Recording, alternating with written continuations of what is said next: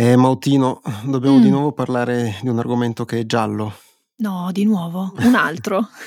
No, in realtà è lo stesso argomento della scorsa puntata, quando vi abbiamo raccontato delle indagini sul giallo sbiadito di alcuni quadri di Miró. Ci ha scritto Marta, che è un'ex dottoranda del Politecnico di Milano, perché ha scoperto, ascoltando l'ultima puntata, che parlavamo di lei sostanzialmente. Eh sì, parlavamo del suo gruppo di ricerca che ha lavorato proprio ai campioni della collezione di Miró a Maiorca e li ha analizzati dal punto di vista scientifico. Marta ci dice che questo è stato un esempio di collaborazione artistico-scientifica scientifica che dimostra come la scienza permetta di capire bene e anzi meglio quello che ci circonda. Insomma, un podcast fatto a regola d'arte. Eh beh, Megnetti, sei un vero battutista.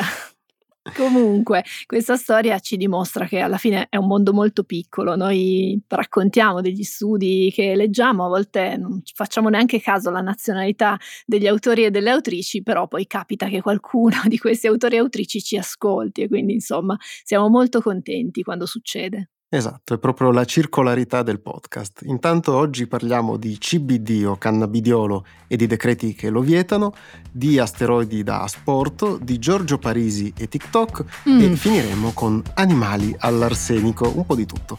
Io sono Emanuele Megnetti e io sono Beatrice Mautino e questo podcast del Post si chiama Ci vuole una scienza.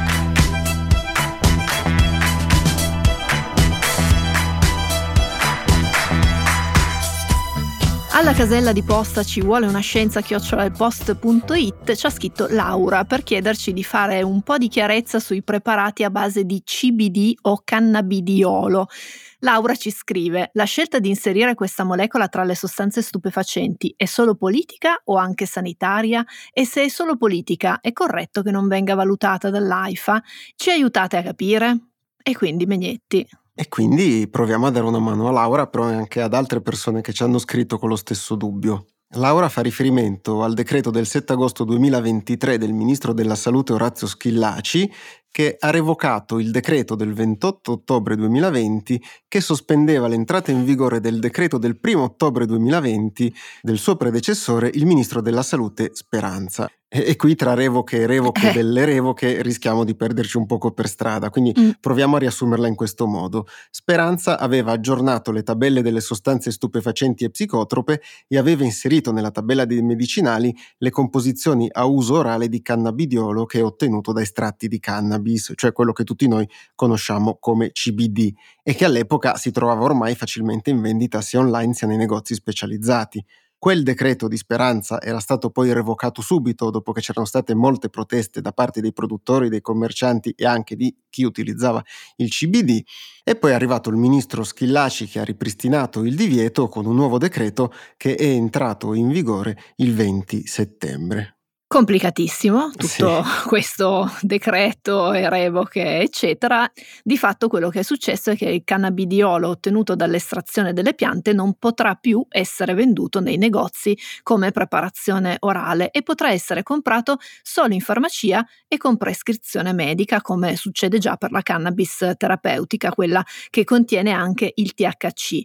Però prima di addentrarci nelle questioni normative facciamo un ripasso perché tra THC, CBD, eccetera non è detto che tutti sappiano di che cosa si sta parlando. Decisamente. Le conoscenze che abbiamo sulla marijuana derivano dagli studi svolti intorno alla metà del Novecento, quindi sono relativamente recenti, quando i ricercatori hanno identificato il cannabidiolo, il CBD, e poi in seguito il delta 9 tetraidrocannabinolo o THC, che sono due tra i principali principi attivi della cannabis che agiscono su quello che viene chiamato sistema endocannabinoide, che svolge diverse funzioni dalla regolazione del sonno a quella della temperatura corporea, alle emozioni, eccetera. Il sistema endocannabinoide è composto in pratica da recettori, cioè da proteine specializzate che si trovano nella membrana delle cellule e che le aiutano a comunicare con quello che hanno intorno.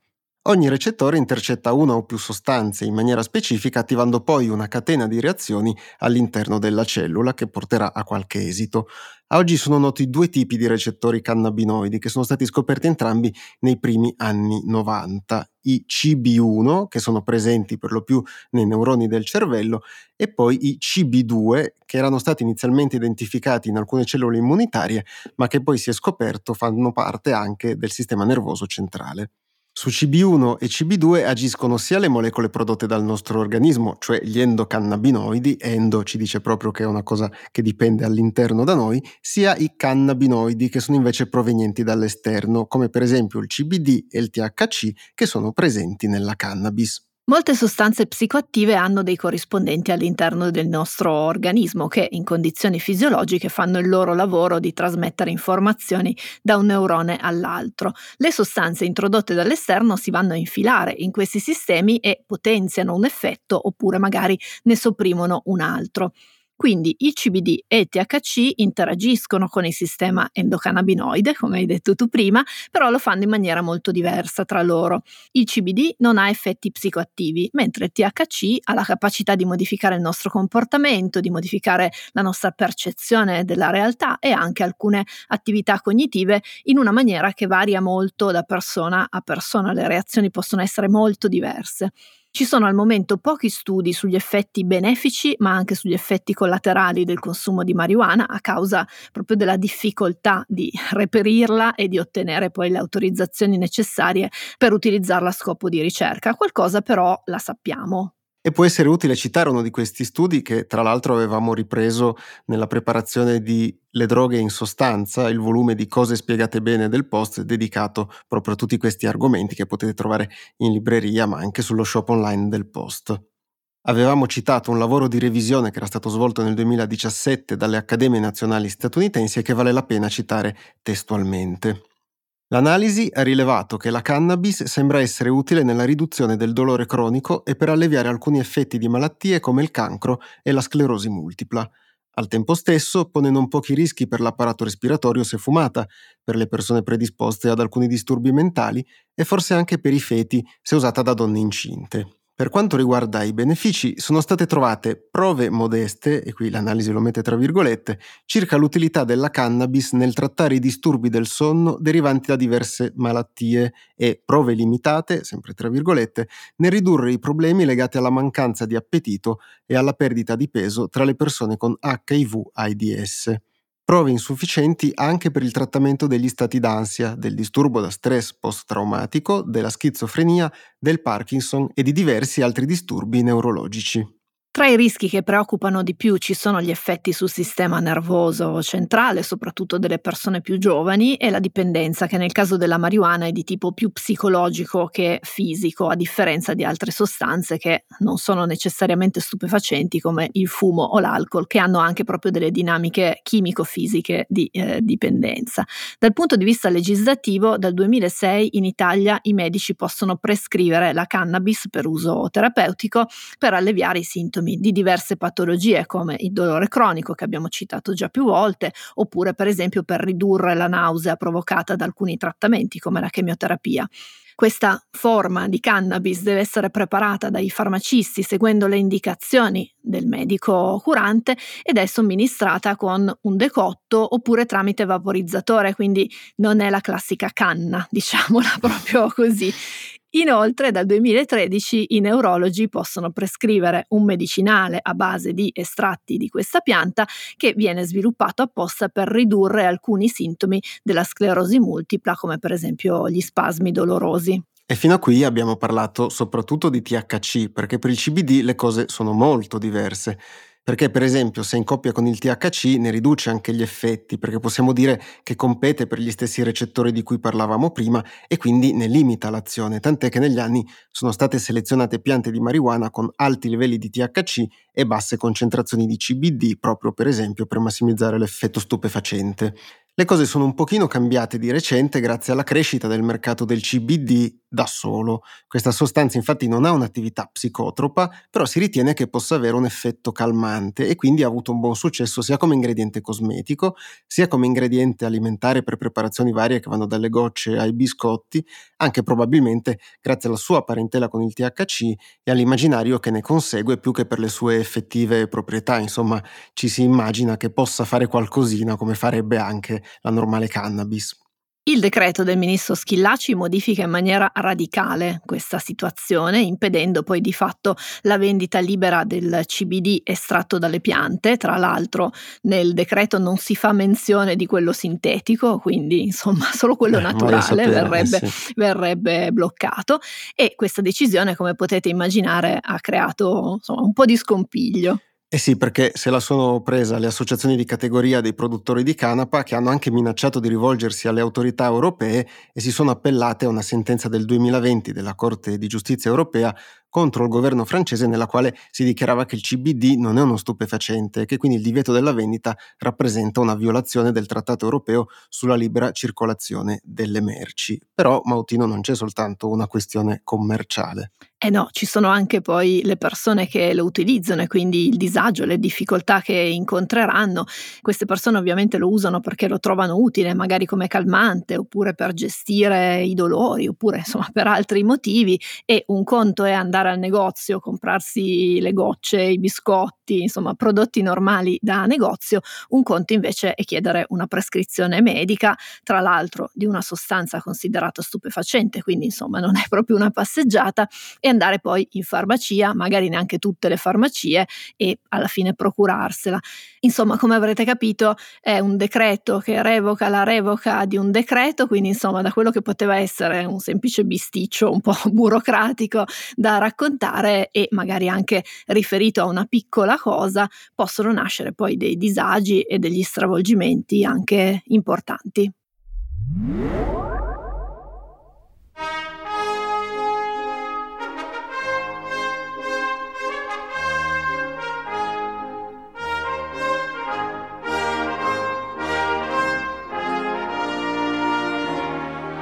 Tra le divinità dell'antico Egitto c'è Bennu, lo si ritrova spesso rappresentato come un airone cenerino e viene associato al sole, alla creazione e al concetto di rinascita, tanto da avere probabilmente ispirato il successivo mito della Fenice nella mitologia greca. Megnetti, ma, ma cosa fai? Ma, ma mi sembri Giacobbo? No. Siamo un podcast scientifico, quindi non arriverei mai a tanto. Vabbè, vabbè, tanto io lo so. Te sei partito dagli egizi, dalla Ida, per confondere sì. le acque, perché in realtà tu vuoi parlare di spazio, lo fai sempre, ormai ecco. hai capito, c'hai un pattern tuo, parti È da vero, lontano e poi si arriva sempre lì. Sei veramente sagace oppure semplicemente avevi letto la scaletta, non so quale delle due. Comunque il Benno di cui vogliamo parlare non è infatti un'elegante divinità egizia come un airone, ma un asteroide che in un certo senso è al tempo stesso lontano e vicino. È lontano perché si trova a una distanza di milioni di chilometri da noi, però è anche vicino perché qualche suo pezzetto è da poco arrivato sulla Terra protetto da una capsula spaziale della missione Osiris Rex della NASA. Hai visto l'arrivo, Mautino? No. Ecco.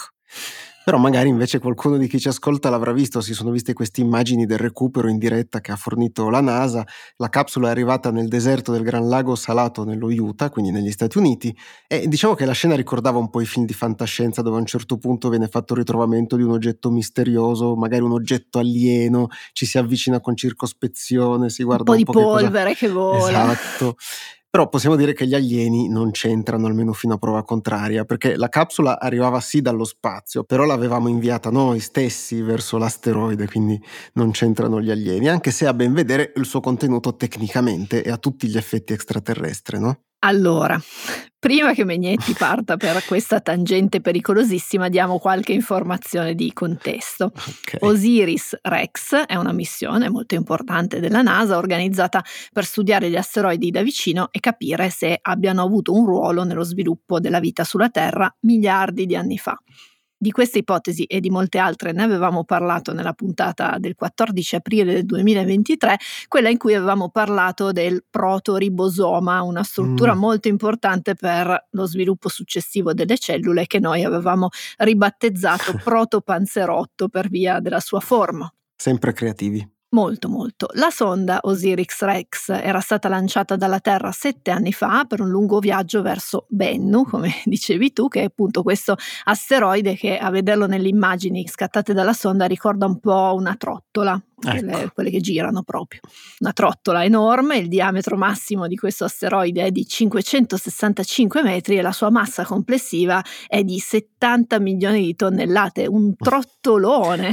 trottolone amoroso, certo. Eccolo lì, du du du, da da da, vai Vegnetti. A ottobre del 2020 Osiris Rex aveva dato un piccolo colpetto all'asteroide con il suo braccio robotico e in questo modo aveva fatto sollevare polvere e frammenti che aveva poi raccolto all'interno di un piccolo contenitore che a sua volta era poi finito dentro una capsula che è quella che abbiamo visto arrivare domenica scorsa. La sonda poi aveva fatto tutto da sola quando si trovava a 320 milioni di chilometri dalla Terra, quindi non era stata una cosa da poco. Poi a maggio del 2021 aveva fatto manovra e aveva iniziato un nuovo viaggio, questa volta per tornare verso la Terra con il suo carico che è molto importante.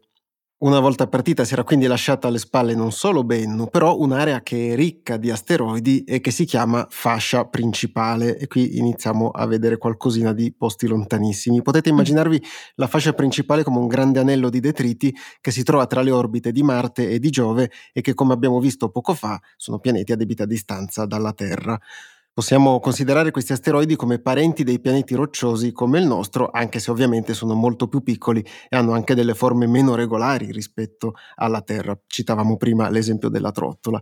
Secondo le ricerche più condivise, gli asteroidi sono ciò che è rimasto del disco protoplanetario, cioè quell'enorme ammasso di polveri e gas che si trovava in orbita intorno al Sole e dal quale miliardi di anni fa, attraverso lunghi processi, si formarono i pianeti e i satelliti naturali del nostro sistema solare. Parte di quel materiale sfuggì a questo processo di formazione, un pochino come succede quando stai impastando il pane e ti resta qualche pallina di farina in giro per il tagliere e si concentrò in una regione periferica che poi è quella che chiamiamo la fascia principale. Da questa tua descrizione si capisce che non fai mai il pane perché non funziona, non funziona così. Come no?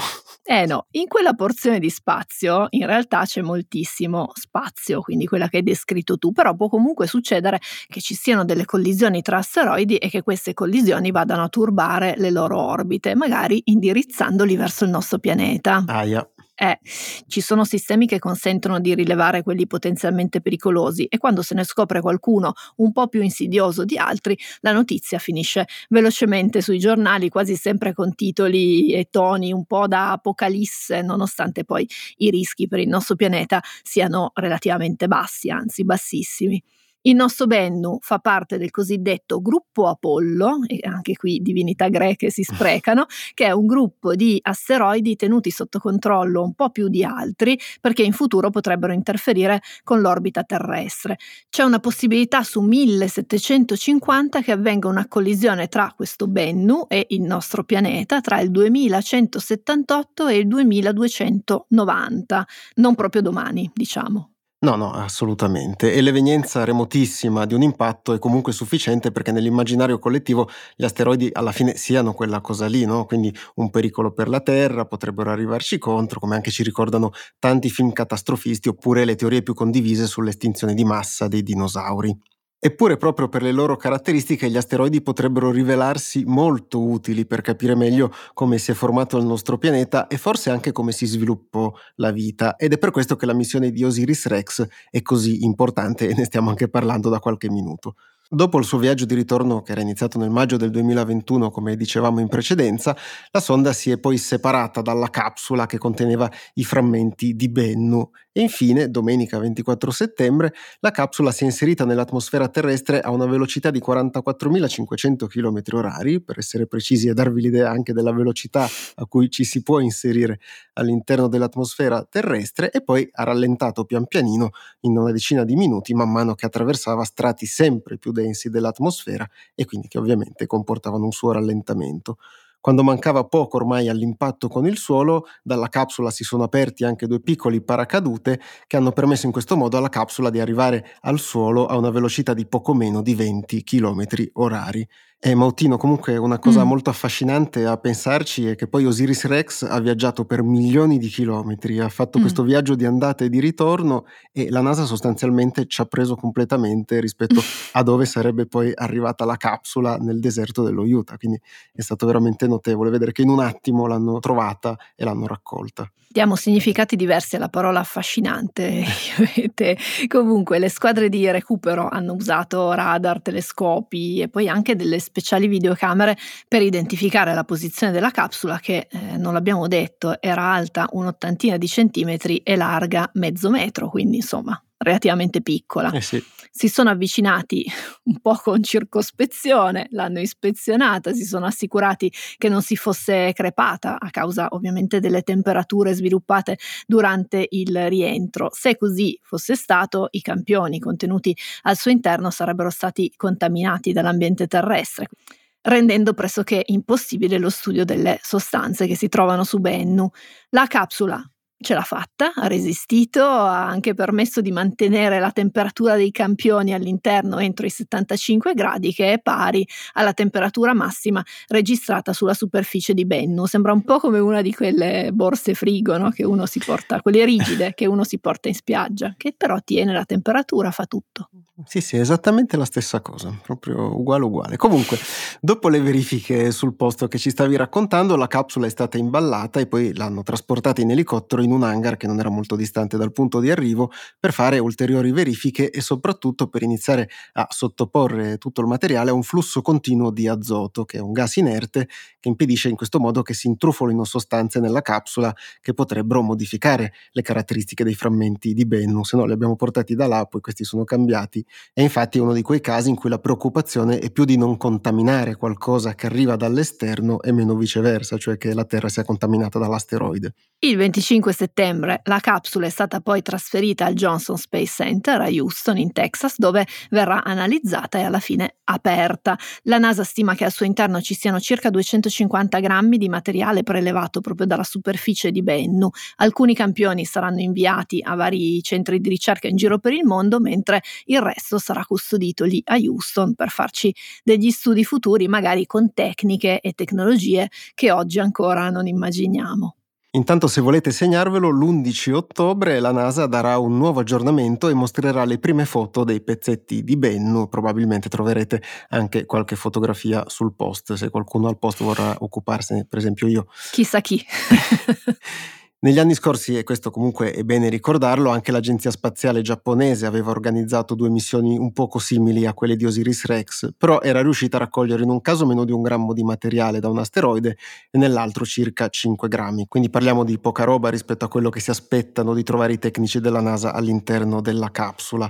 La maggiore quantità di materiale consentirà a più gruppi di ricerca di studiare la composizione dell'asteroide e anche l'eventuale presenza di sostanze che qui sulla Terra associamo alla vita almeno per come la conosciamo.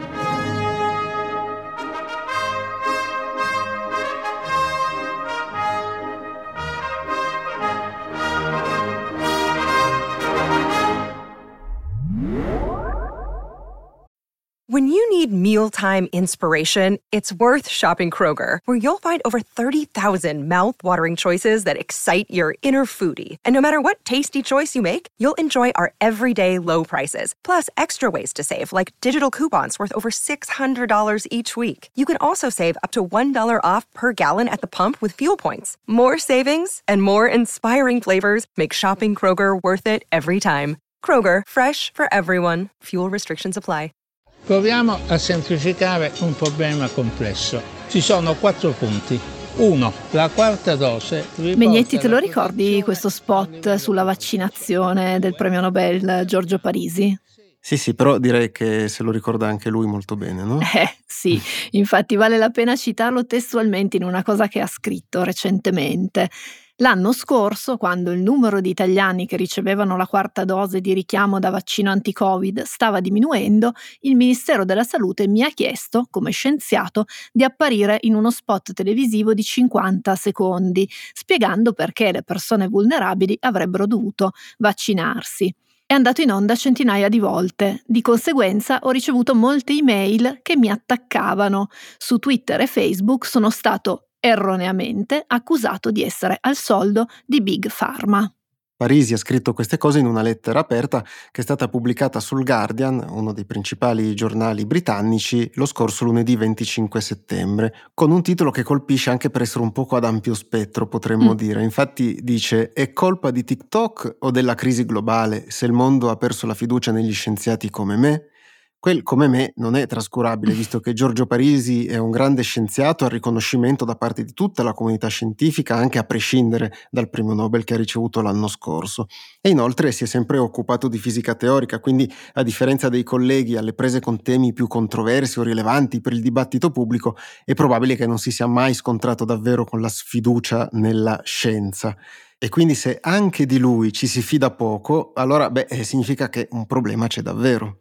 Sembra quasi un paradosso, dice Giorgio Parisi, mentre le nostre società diventano sempre più dipendenti dalla tecnologia avanzata basata sulle scoperte scientifiche, le persone diventano sempre più sospettose nei confronti degli scienziati. Come possiamo dargli un senso?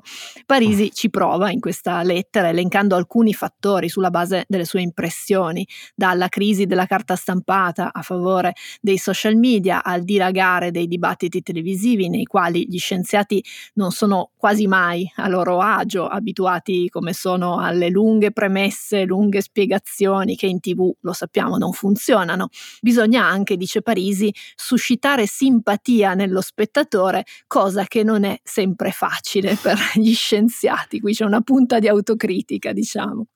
In realtà però quello del calo di fiducia nella scienza e negli scienziati è uno dei grandi temi che vengono discussi all'interno della comunità scientifica con l'aiuto di storici, filosofi, filosofi, sociologi della scienza e altri esperti. E la lettera di Parisi ci ha fatto tornare in mente un libro che è stato scritto dalla storica della scienza di Harvard Naomi Oreskes e che è stato pubblicato nel 2021 in Italia per Bollati Boringhieri. Il suo titolo è Perché fidarsi della scienza e parte tutto sommato da una domanda che è simile a quella che si è fatto Parisi nella lettera al Guardian.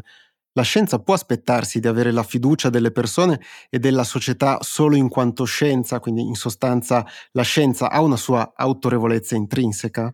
Forse ce l'aveva un tempo, però ecco. oggi è abbastanza ovvio a tutti che non sia più così e le cause di questo cambiamento non sono per Oreskes da cercarsi solo nella società oppure nel cambio di contesto negli ultimi anni rispetto al passato, ma sono da cercare all'interno della scienza stessa, che è cambiata molto nel corso dei secoli. La scienza è fatta dalle persone, come ricordiamo spesso in questo podcast, e queste persone fanno errori, hanno valori, hanno idee che influenzano il loro lavoro lavoro e il loro lavoro influenza a sua volta la vita, le idee e i valori di tutti noi.